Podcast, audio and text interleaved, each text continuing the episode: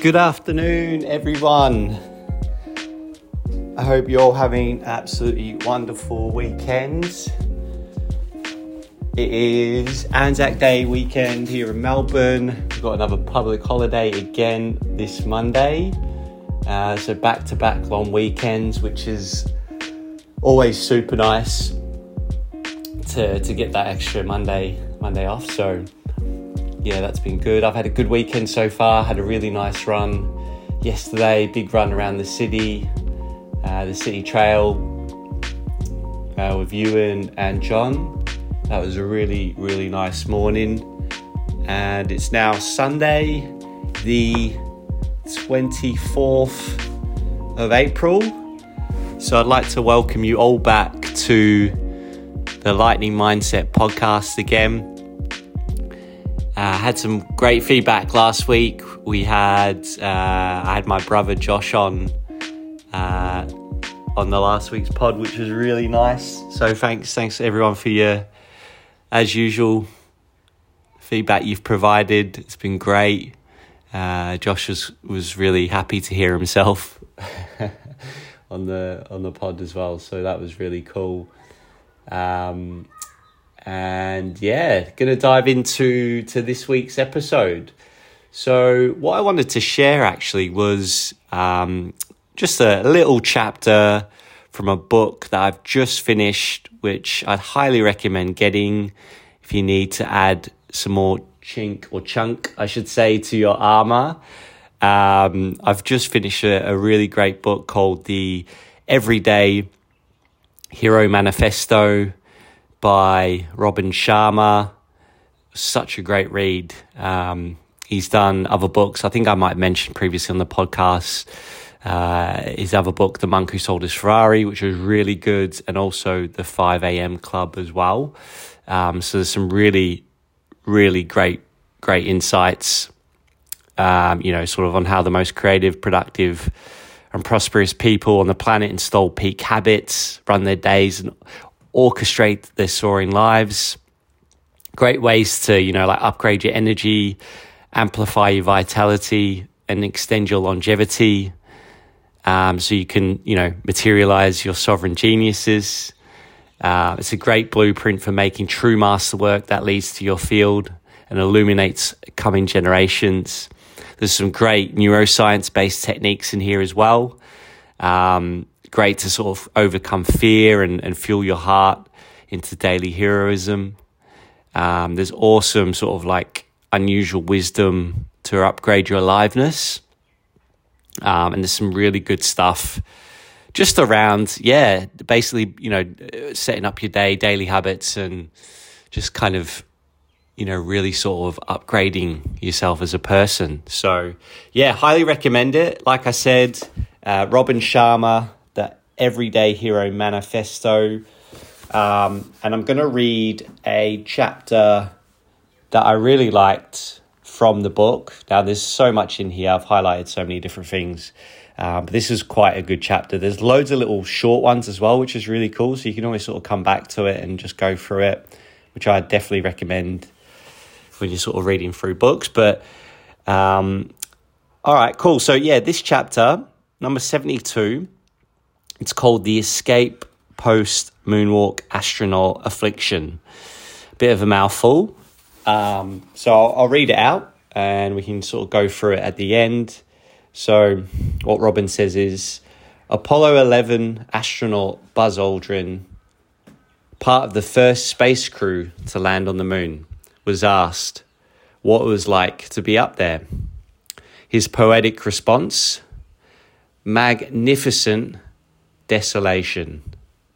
Now, desolation can mean like loneliness or almost could be, you know, depression in that sort of sense.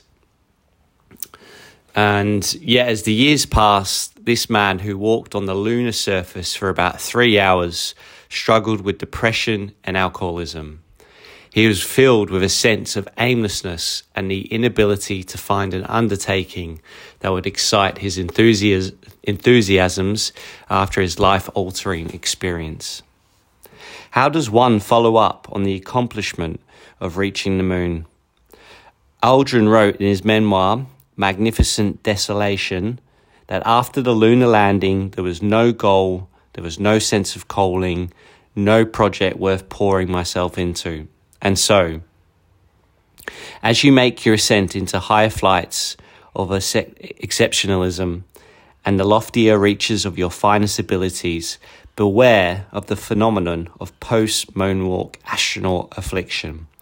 This is the tendency for any elite performer to feel a malaise or endure a state of apathy after achieving the targets they have always dreamed of achieving. You've done all you set out to do. Likely, you've realized brave goals no one you know has been able to materialize. You now have the reputation, career, wealth, and lifestyle of your richest imaginings and most luxurious enthusiasms. You've made it. You're a standout and a headliner and a genuine heavyweight on the planet.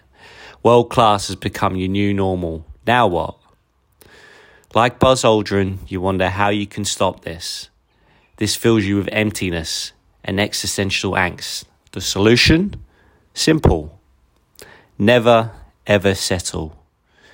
Never stop settling and then moving forward towards your next level goals and more exhilarating challenges.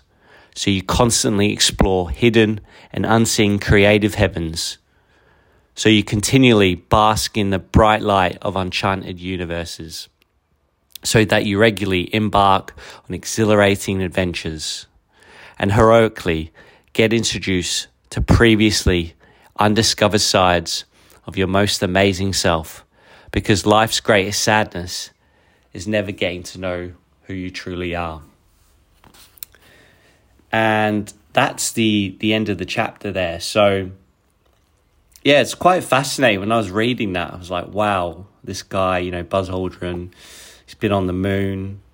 It's such a you know, a massive achievement for this guy and to for him to sort of come back to earth and you know, sort of struggle with his his depression that he had and his alcoholism and you know that that sort of sense of aimlessness must have been yeah super tricky for him at the time and um, it's you know it's something something I guess a lot of us feel like if we do sort of achieve those massive milestones and then you know the reality sets in of you know what next what can we do next.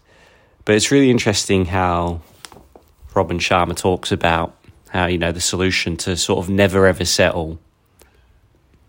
And it's tricky right? Because we want to we want to sort of relax and just chill sometimes but you know there's always sort of a bee in our bonnet to want, wanting to do something else or sort of move towards those next level goals and you know can you can you settle can you always settle or is it you know always good to sort of keep putting yourself back in the arena and keep challenging yourself and going through those you know, exhilarating adventures.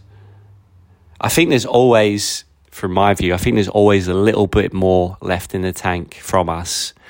You know, there's always a little bit more that you can do. Um, and there's so many different sides, you know, you can sort of discover about yourself in different areas, different people. Um, you know, they talk about being environmentally in different situations. Now, I feel that can be with around other people, environment, mental, environmentally, or actually it can be in your inner self as well. You know, what's your inner environment, which I think is so important.